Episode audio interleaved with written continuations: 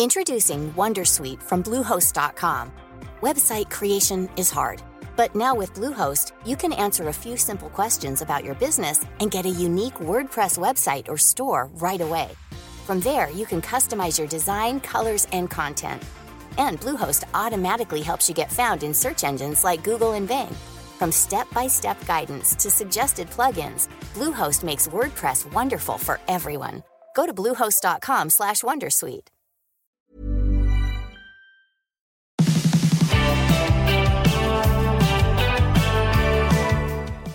Hey, Alex, what's the best part about living in London? There's always something going on. It doesn't matter what day of the week it is. It can be a Monday night. and Everyone's up to do something all the time or to, you know, flip off to somewhere in Europe for the weekend or there's always something happening and I just have so much fun all the time. You're listening to My Millennial Money. So we've got Alex, who's 25. She's a Sydney gal, and she's currently an expat. Welcome, Alex. Thank you. Thanks guys Welcome, for having Alex. me. Now, Good to have you. once you return to Australia and live here forever, could you still call yourself an expat? You just Pat. Just Pat. Former expat. what does expat mean? Expatriate?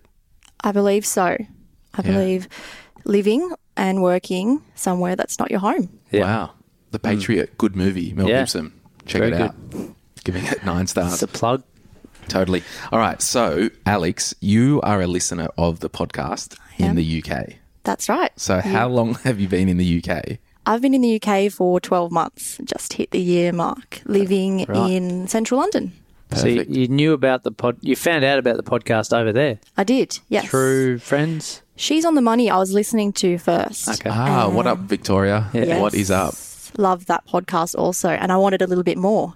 Yeah. And you guys have been going for a little bit longer and had quite a few more episodes, so I got stuck in. Yeah, we're less refined, but we're.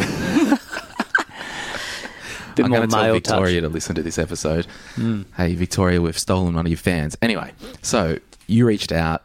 I don't know how, but you said you're in the UK, and I've always wanted to do a bit of an episode with people like yourself and for people like yourself. So let us just start with walking through the process about how you got there and the visa situation for you personally, and then maybe if there's any other options for people. Sure, sure. So, um, correct me if I'm wrong. I slid into your DMs if that's if I'm not mistaken. I love it. that's the new way to do it. I know. It That's is. the new networking. Yeah. Um, But for me personally, Sounds so appropriate, doesn't it? Sorry, I take the podcast there already. Yeah. um, for me personally, I uh, really wanted to, at some point in my life, be an expat and live and work overseas. And so I had put the feelers out with some of my network. Um, Oh, probably tw- 24 months ago, two years ago, and said, you know, I'd really like to come to the UK and give it a go. And and sure enough, an opportunity came up with um, an ex colleague who was building a team in the UK. So I went over with a job ready to go, which is, I think, a massive luxury. Yeah, great. And I also went over um, as a dual citizen, a European citizen, based on my dad being Estonian. So I kind of had it a little bit easier than most people do in that I did have the right to live and work um, in Europe or in the UK um, without visa issues and that I had a job to go to. So those two things made a Mm. massive difference to me in, in settling there. Takes a lot of stress off knowing that you're Yeah. landing into an income stream. Yeah, but the whole visa thing, I think, scares a lot of people, doesn't it? And, and the time consuming exercise that it is. Like, you can basically come and go as you please at the moment. That's right. And Yeah. if you are on um, the Tier 5 um, Youth Mobility Visa, which most Australians um, in the UK are on, you are um, time bound by two years. So there is some more pressure on those people. Yeah. Um, but I think the UK is quite attractive to Australians because of that visa. Yeah. Because you can really easily achieve that um, or obtain that visa um, with relatively low cost without having to go over there with a job and with sponsorship. You have more freedom. Yeah, sure. And that and that two years, you only get one go at that. You can't That's just right. bank it, use six months, come back, use another six. It's Um, yeah, unfortunately, it is Yeah. consecutive. So you do kind of have to go over there and make the most of those two years. yeah, So just on that, Natalie in the Facebook group, she asked, uh, "I moved from the UK to Australia six years ago, and I'm really curious to know why people want to move to the UK. And I basically, Mike, for for an Aussie, it's the gateway to Europe as it stands at the moment. Yes. Pre Brexit. Yes. And in relation to your passport thing from your dad, how far do you know can the apple fall from the tree? Like, can your children get a passport, or does it stop with you? I believe it stops with me. Yeah. So I felt like I had an opportunity that was too hard to pass up. I really had to take it. But I think um, young Australians are in the same position with that Tier 5 youth mobility visa in that it's a great opportunity and a bit of a rite of passage, I think, for Australians and Kiwis and um, some South Africans as well to go to the UK, make the most of that, have the proximity to Europe and live the lifestyle. Well, I did it in 2001. Geez, you're old. At that very old. I was four at the time. Uh, but I think back then, like, I wouldn't have done it unless two of my mates were going and I just tagged along basically and stayed there nine months, ten months, whatever it was. But I, I think it was still pretty foreign at the time to go and do that, pardon the pun. Um, to But now it's like every second person's like, I'm going to duck off overseas for 12 months. yeah, I think there's so you go to any little suburb in London and you'll find a pocket of Australians wherever you go, Yeah. and Kiwis and South Africans. South African. That's right. I met one this morning. Oh, really?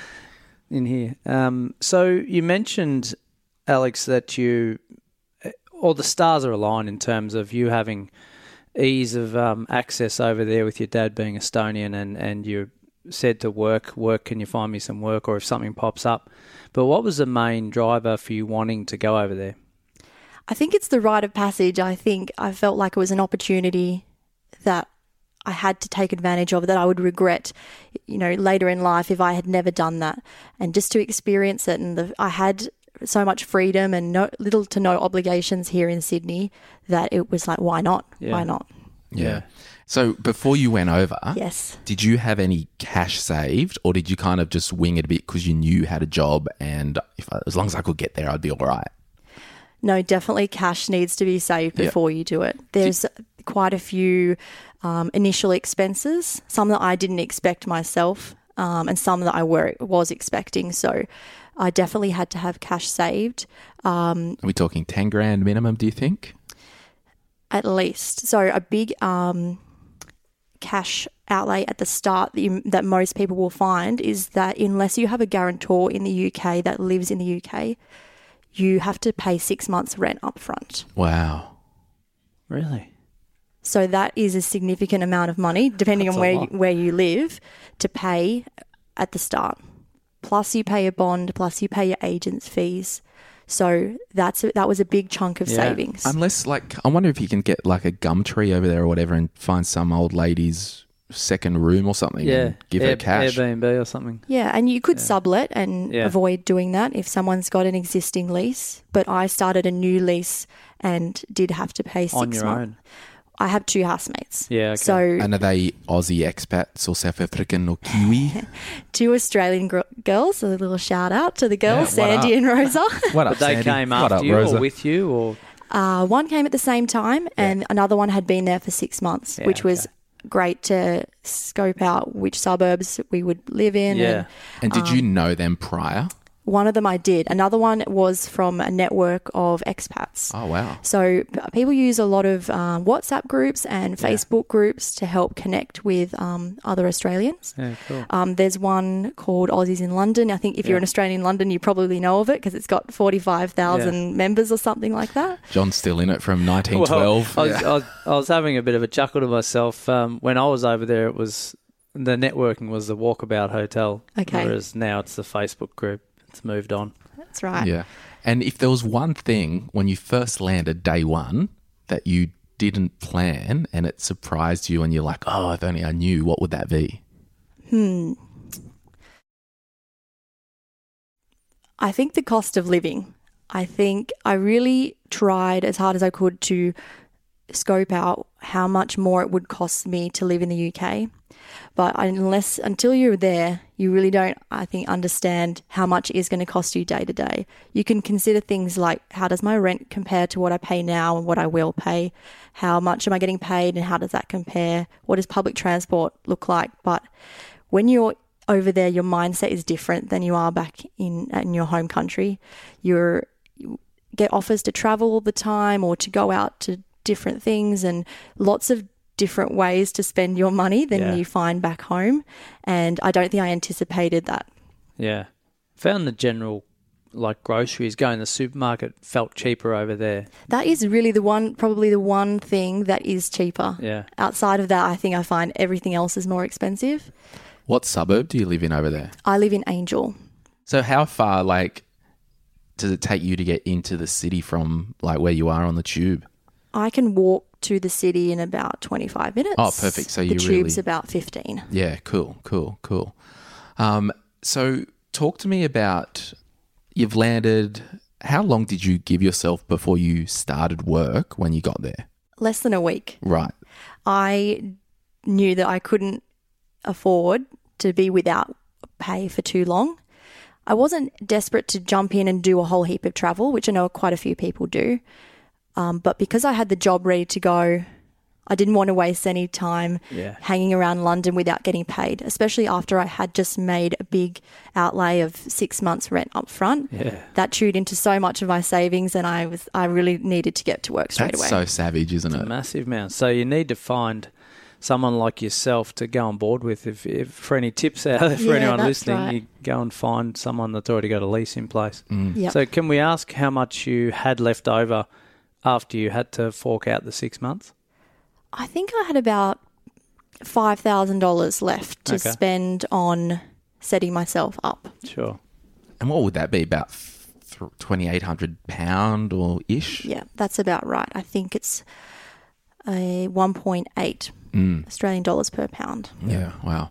And um, did you budget any differently, or were you a budgeter here living in Australia, or were you just get paid, spend it, whatever? Or Yeah, I was a bit of a fly by the seat of my pants Yeah. kind of person, and I still feel like I am that a little in the UK.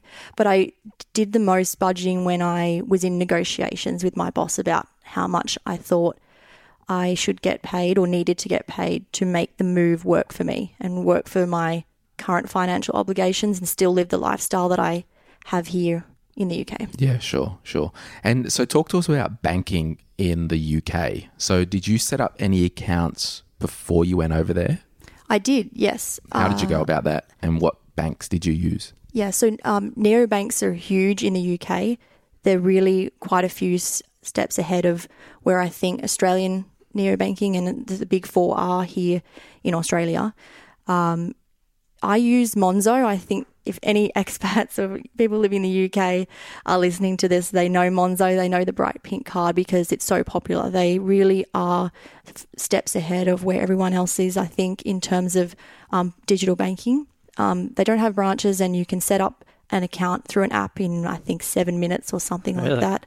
They verify your identity with a video, and you say, my name is Alexandra German and I'd like a Monzo bank account. And so they use that video of yourself to cool. make sure no one's using a deep fake of you to try and set up an account or whatever. So And, and what about like, do you have to provide any citizenship information to Monzo you do. or yes. visa information? Yes. So personally, I had to show my Estonian passport.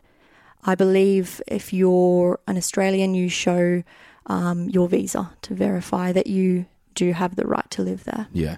So just back on that visa thing, if someone is considering making the move, um, would and they don't have the passport rights that you've got, I would imagine that you'd organise the visa first and have that confirmed. Um, I mean, surely it would. The process shouldn't take more than three months. I would think. No, less than, less than Yeah. that. It is quite quick Yeah. for that youth mobility visa. So the girls that you're living with are they on the youth mobility? They are. Yeah, they sweet. are. So if you've got like um, a work transfer or, or there's a, an office in the UK that you can go and work for that's similar to what you've got in Sydney, for example, do you still need that uh, mobility visa? You do. I think there are other options with a transfer. Uh, I seem to see a lot of people who do a six month transfer Right. and don't need the visa. And I think they, I believe they still maybe get paid in Australian dollars or there's arrangement where they can just be sent for six months. And Right. that is a great option as well. If you're not 100% sure where you're at, you really like the company that you work for, you just Yeah. sort of want to test the waters, I totally would recommend that. Yeah. Um, and do you still have the two years up your sleeve? if you don't use it for that initial six month Yeah. period. That's cool. And that's no different, John. If someone was, you know, 40 years old Yeah. and wanted, they would have to go the normal visa sponsorship route anyway. Yeah. So, You Uh, planning it? Me, Yeah. I'm not 40. No, joking. I'm well under 40, I'll have you know. No, you Uh, no, I'm not planning on moving to the UK. I'd like to holiday there again uh, and see the sights. Now, before you moved to the UK, you had an investment property here in Sydney. I did. I bought off the plan. Oh, scandal. nice. The number of people that had told me that it was a bad idea after I'd already done it. Oh, really? I, countless. So- countless. How- Where where did you buy? I bought in Crow's Nest. Yeah. That's Cool. so good. Yeah, the Lower North Shore was kind of the, my highest priority when purchasing. Can you do me a favor and never sell that? Well, it's good that you've you've made that investment before you went to the UK because uh, that we get that a lot, don't we? The do I buy something first or do I travel first? Well, like I would say, ninety percent of the time, try and buy something first because then, no matter what happens, you've got an investment when you get back. So how how was the process with buying for you? And how old were you at the time when you purchased? I believe I was 23, so it's nearly complete. It settles very soon, and it has been about a two year process. Um, at the time when I bought it, I didn't have set plans to move, and I was halfway through the build process when I did make the decision to move, and it wasn't easy. I really did have to think when negotiating pay and budgeting for the move whether I really could keep this apartment in Sydney and have the lifestyle in the UK and spend the money that I wanted. And it's tricky. And I was quite confident when I left, and I still question the decision at times about whether I would be in a better financial position. But I think I've been able to maintain the financial position that I was in when I left, still afford to keep the apartment and have an amazing experience as an expat. Yeah. And is the intention to live in that apartment when you get back, like kick the tenant out and then perhaps the live plan. in it? Yeah. Yeah, that's the So plan. when did you say it completes? in two months, less than two months. Right. So you just stay in organised finance now. I have conditional approval on on my loan. Okay. So, So- that Yeah, just on that, Yeah. was that an issue with your foreign income?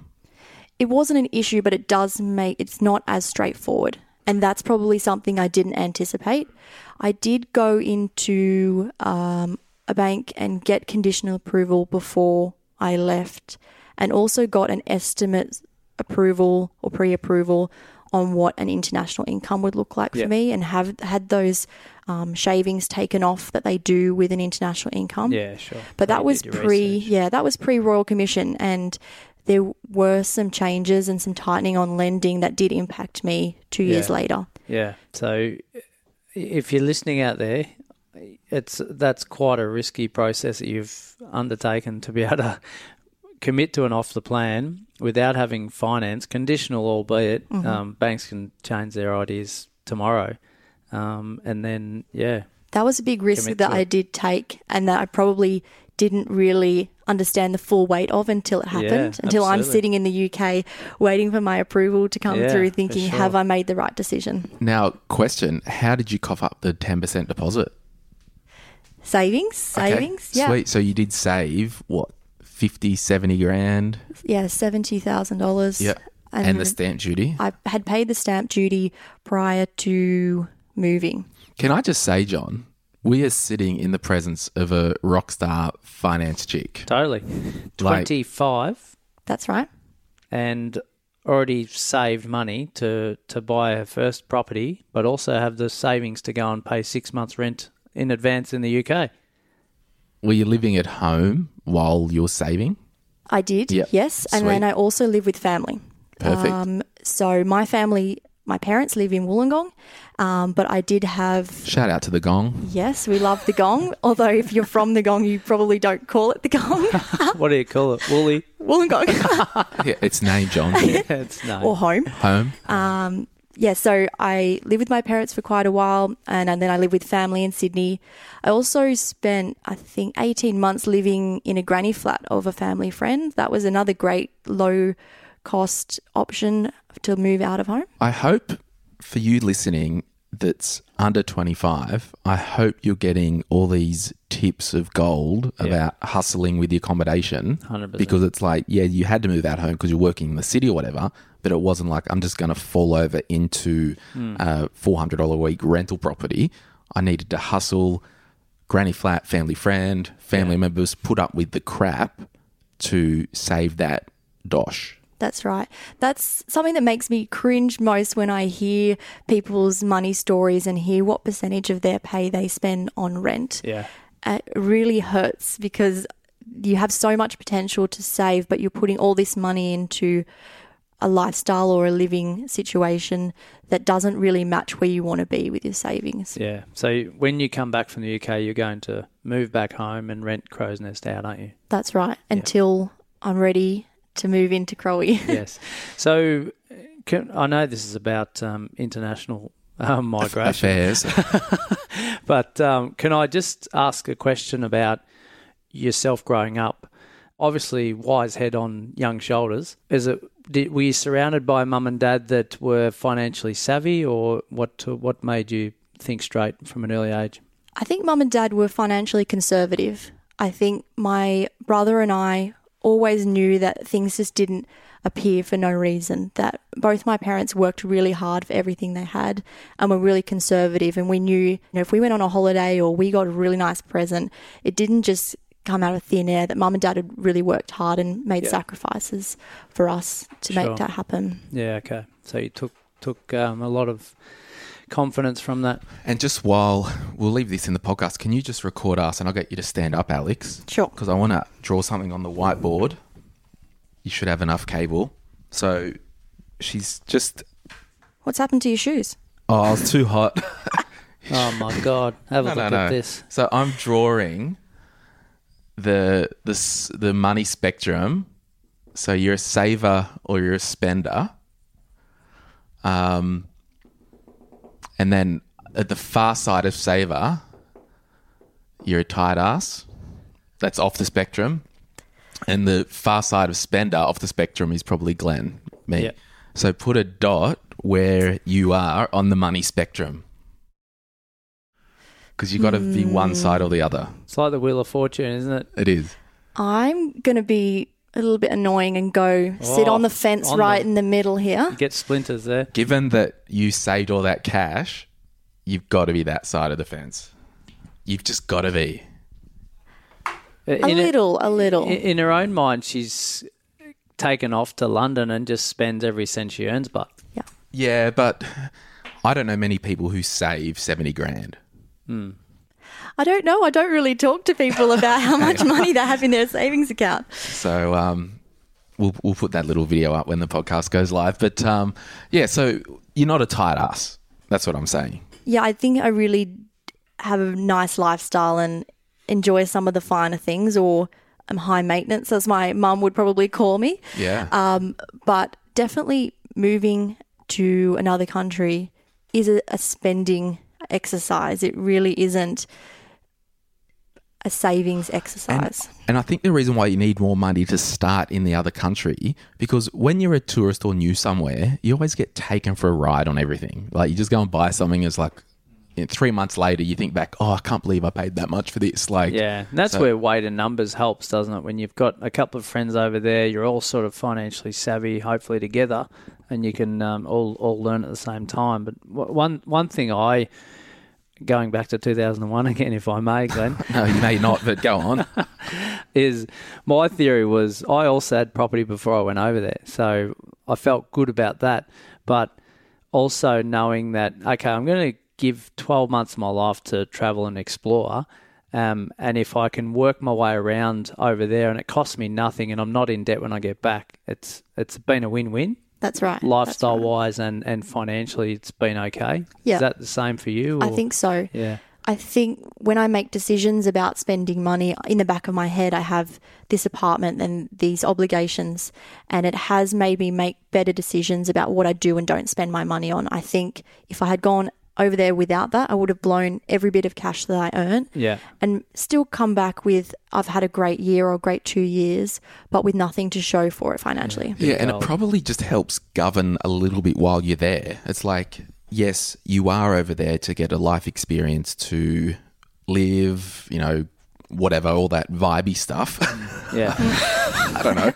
But then on the other hand, you're not going to pull the trigger on a weekend in France until the apartment's settled and you know you've got that. Yeah. So it's kind of this governing thing, and probably until the apartment's settled and you've got a tenant in there. That's right. That's a milestone that I can't wait to hit. So I really know how much comes out every month for my mortgage repayment and what do I really have left. Because right now I still feel like I'm accumulating this pot of money for those unexpected expenses that come from building a new Yep. apartment. Yep. Like last week it was $4,000 for blinds that if I don't have a pot of money ready to go, then I'm going to have to sacrifice some of those things that I really need to be able to to be able to afford. Yeah. Totally. sure. Okay, so we're chatting with Alex. She's 25. She's a cybersecurity expert. We didn't say her, her occupation before. Um, I'm not sure. no, no, no, you are. Um, she's absolutely so impressive that all that's happening in your life is just amazing. So, some practicalities. Your employer in London, they're paying you into your Monzo bank account. That's right. In, so you get paid in pounds. That's right. So you've got a mortgage happening over here in Australia. You've got expenses in Australia for the property that's getting built. How do you go about transferring money to and fro? Uh, because you've just had to put blinds in your apartment, which you told us during the break that it was four grand. How did you get the money back? How do you do it? Yeah, so that's something that I wasn't aware of before I moved, but have learnt from my network is people are willing to do that pounds for AUD swap. Everyone has different reasons to need either pounds or Australian dollars, and we um, do a swap on the a clean swap on the market rate at that point in time. And there's always people moving over that need those pounds for six months' rent up front, or vice versa, people that are moving home, or people that get paid in Australian dollars but want to spend pounds in the UK. So we do this clean swap. You negotiate it, you look at what the market rate is at that point in time when you're ready to do the swap, and you you do the clean swap. I think outside of that, people use TransferWise as a really popular option to send to swap currency, but you do have to pay fees on that, which is why we do this peer to peer swapping, What do Okay. you use personally? peer to peer. Peer to peer. And what's that business call that you use? Not a business; it's just a network of people. Oh. You know, How do you re- find them? But usually friends or friends of friends. I wouldn't reach out to strangers. Yeah. It, I would always make sure that it's someone that I trusted that I already knew. So, so do you go to like xe.com and just get the rate and agree to each other? That's right. Right, That's right. Okay, so that's that's kind of cool. yeah. maybe people would consider it risky, which is why I would only do it with someone that I know and that I spend time with or that is a friend of a close friend. But it is a really great way to swap the cash without having to. Take a bath. That's right. Yeah, because the sharks could easily be circling on something like that, couldn't they? Like if you was a friend of a friend, but it was really just a friend setting up a friend, almost like yeah, And people often do a small amount at the start yeah, to build the trust Test with waters. someone, and then before they start send, sending thousands of pounds. Yeah, that's very interesting. We'll move now to Holly on Facebook. I'm looking at moving to the UK, probably London. And just so everyone's aware, Alex and John haven't seen this question.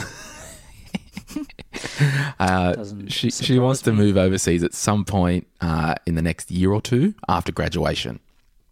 If I want to find a job relevant to my degree, should I have a year or so full time experience in Australia first, or should she jump straight in and look for entry level positions over there? What do you reckon? I I would say, and And she's done you- a degree. Uh, we've had a follow up comment. She's done a degree in communication and international studies. Yeah, okay. So that that first of all will help over there. I would have thought. The experience. Yeah.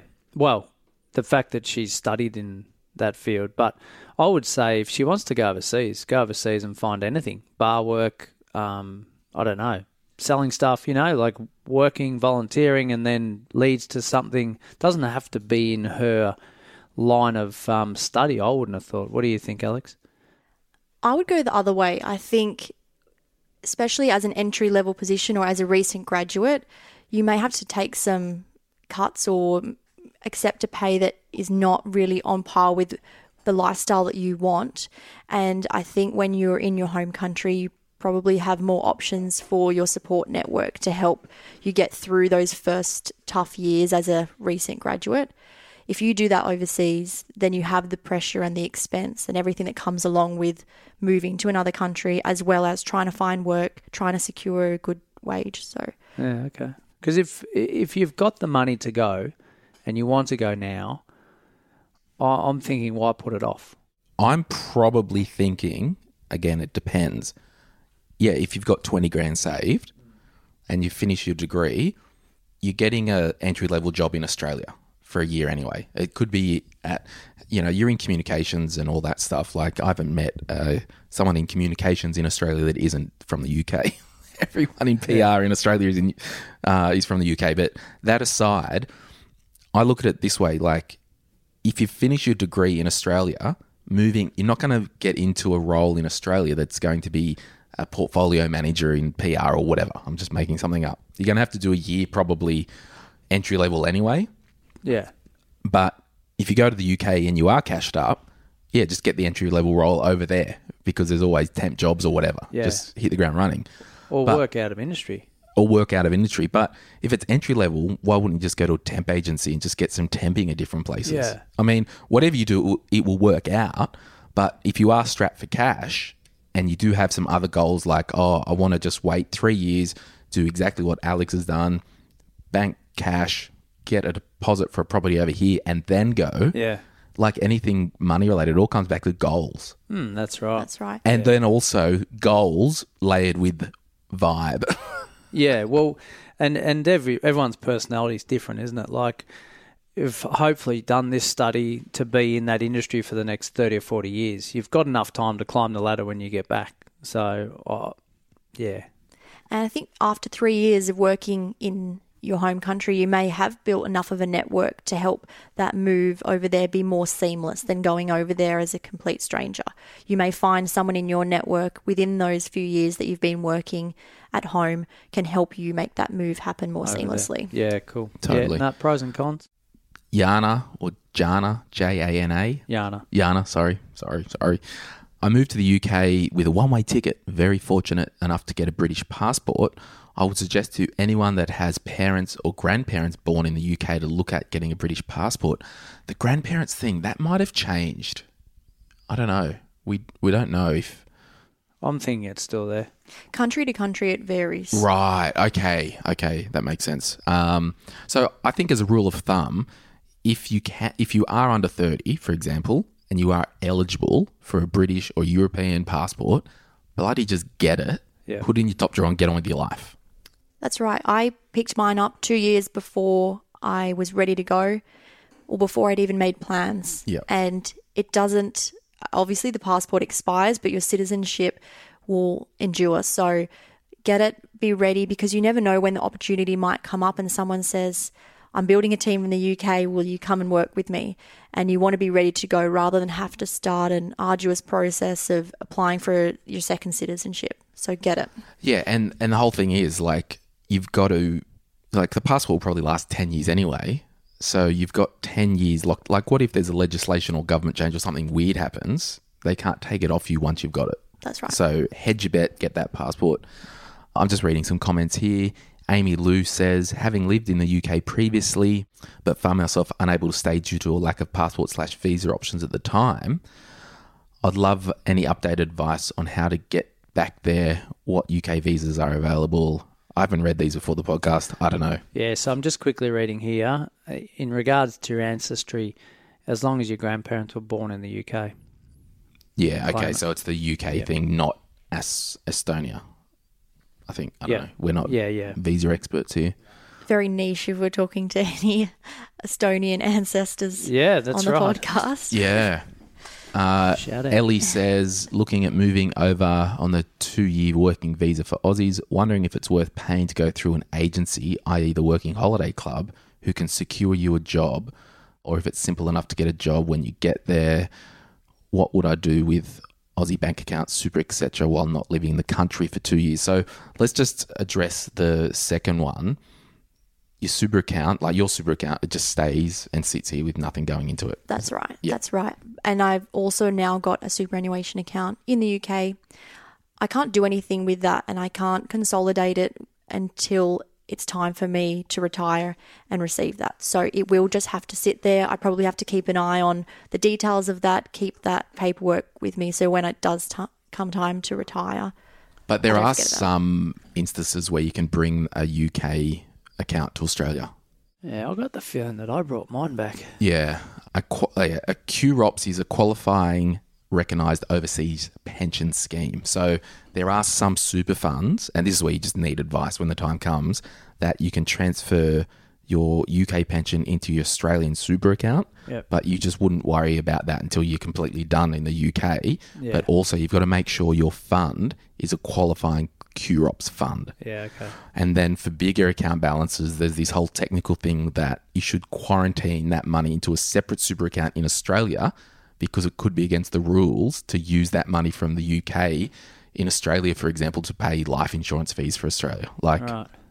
it's far beyond the scope of this. But Complexities. but in terms of your accounts here in Australia, what did you consult? Like how many active Australian accounts do you have at the moment?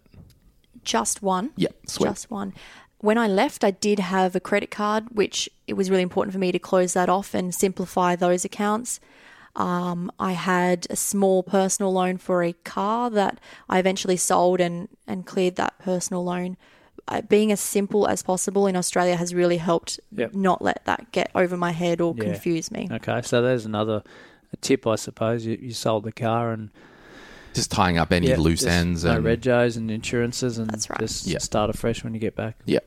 In terms of using agencies, the only thing I would say, I personally don't know much about them.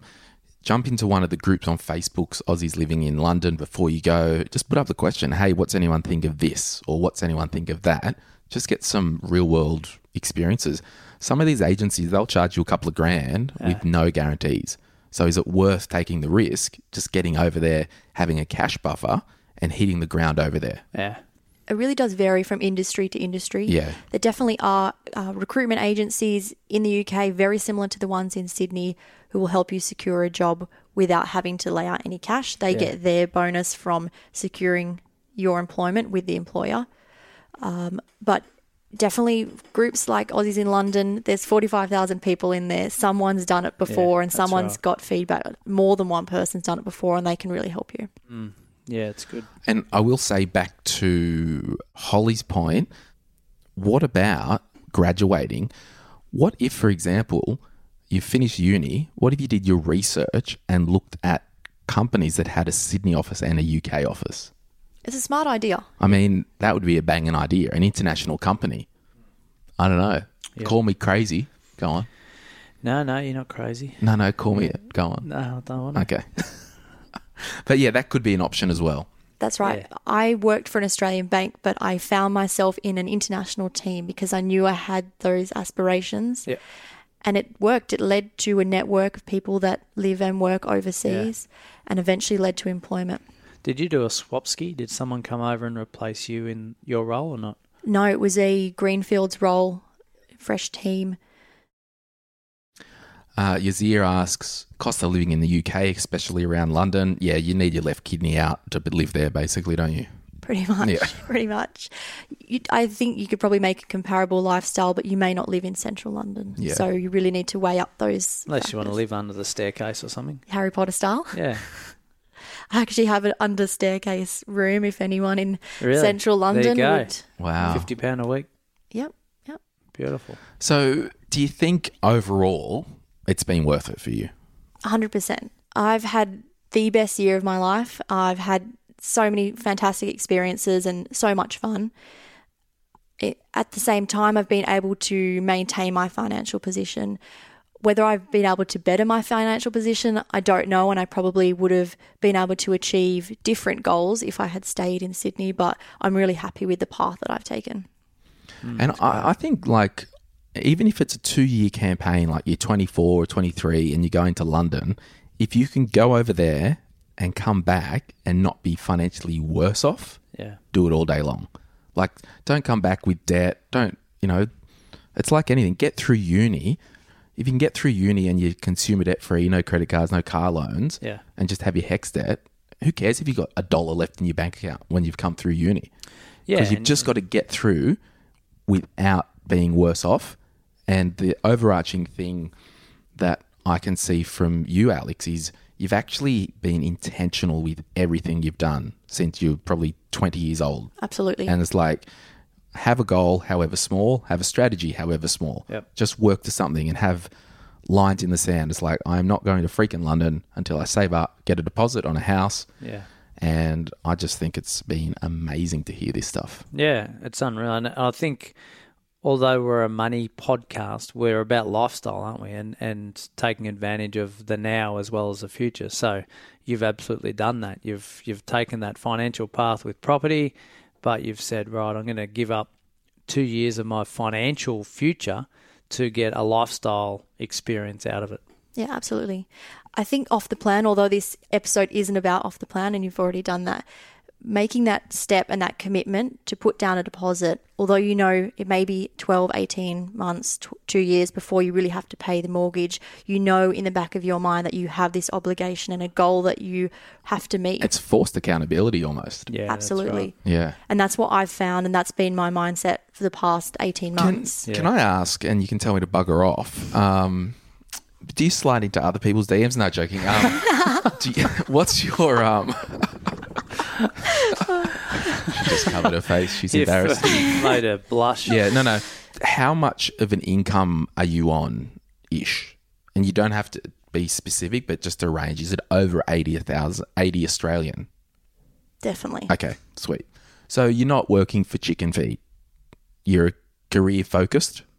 again, going back, I, I was on 130 pound a day mm-hmm. as a teacher, and that was more than enough for me to party most days and travel when I wanted and basically do everything I wanted to over there. I don't know how that equates to today's um, dollars or pounds over there. Um, i- is there a rough an amount that you work to in regards to that? it's really tough. I think it's such a personal thing to decide how much do I need to get paid. Yeah. I think Well, it's as much as possible. That's the yeah, answer. that's right. That's as much as you can Yeah. you can ask for.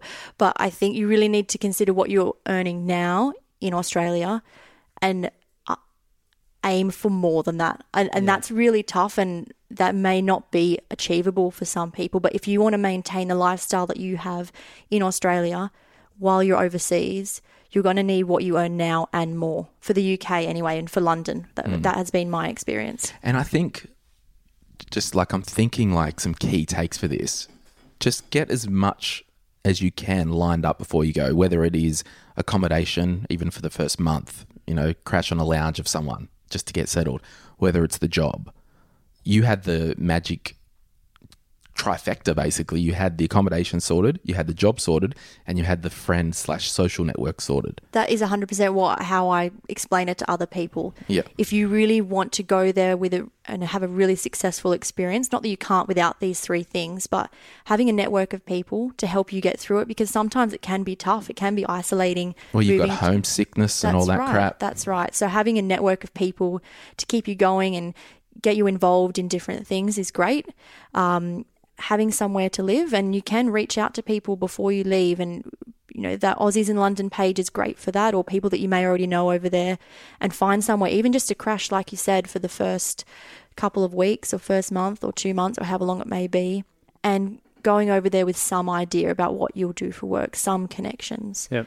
Cool. Been great. yeah we're going to leave it there Love it. um Thanks, Amy. Uh, I mean, I was, He's freaking talking to your wife. Um, hey, thanks so much for listening today. We appreciate you, and a shout out to Haley GGG on iTunes. She gave us a five star review. I was looking for something Thank to you. start educating myself on what to do with my money without paying dollars for a financial advisor. Great way to increase knowledge and listening when I'm driving. Now I have a big action list that I can take to a financial advisor to get it all started. Thanks so much. Do you want to hang around for the after party? We've got a bit of time. I'd love to. All right. We'll see you guys next week. Bye Bye. bye.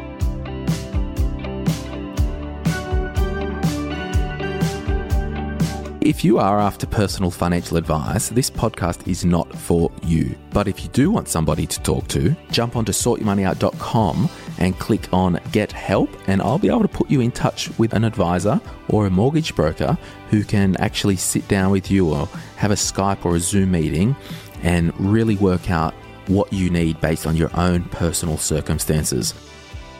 My Millennial Money supports A21. A21 is a non profit organisation that exists to abolish slavery everywhere. These guys rescue real people from human trafficking across the world. If you want to learn more about how you can contribute to the fight against human trafficking, check out a21.org forward slash AU.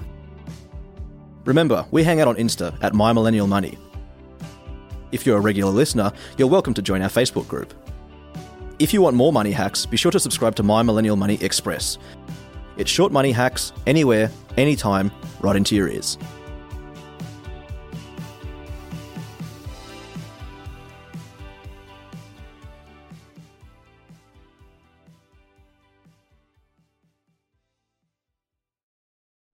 So, you know, we were talking before about like, we talk about lifestyle stuff.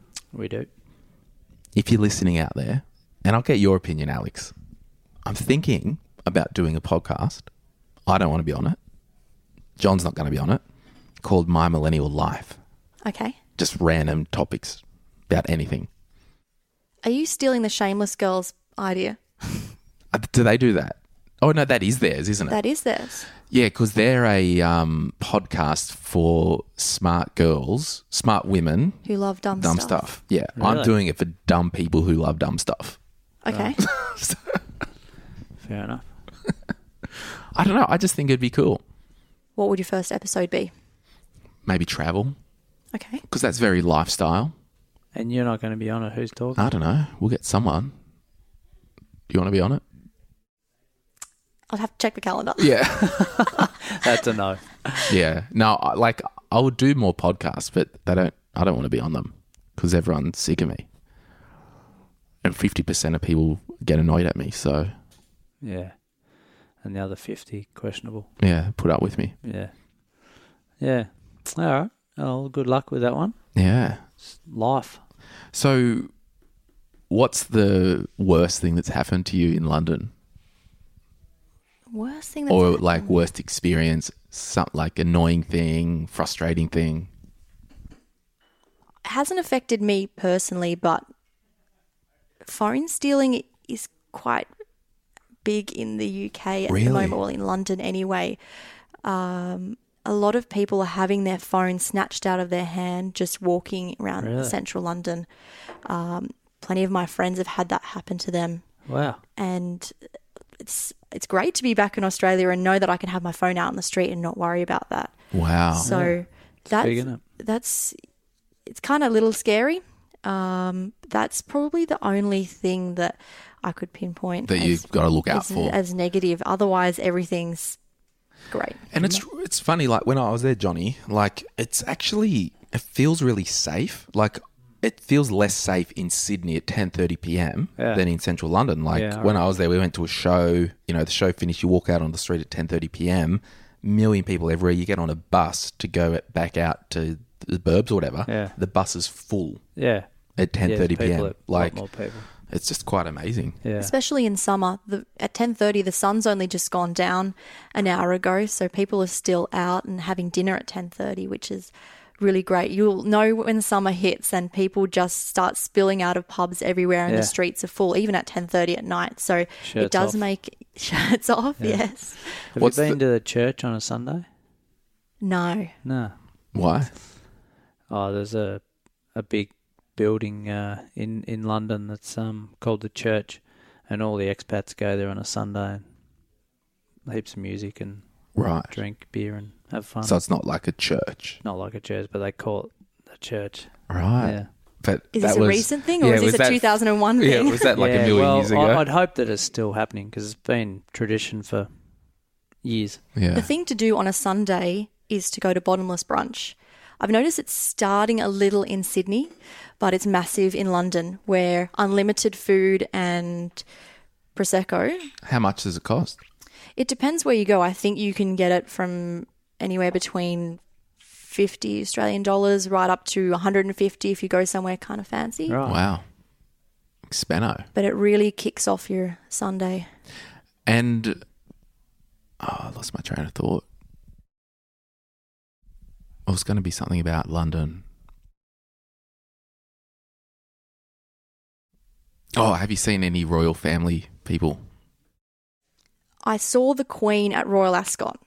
Not ah. from very close, but I did see Cool. her in a lemon suit with a lemon hat. Lizzie. Lizzie's Liz- there. Lizzie and Lemon. Oh, it shut down in 2015.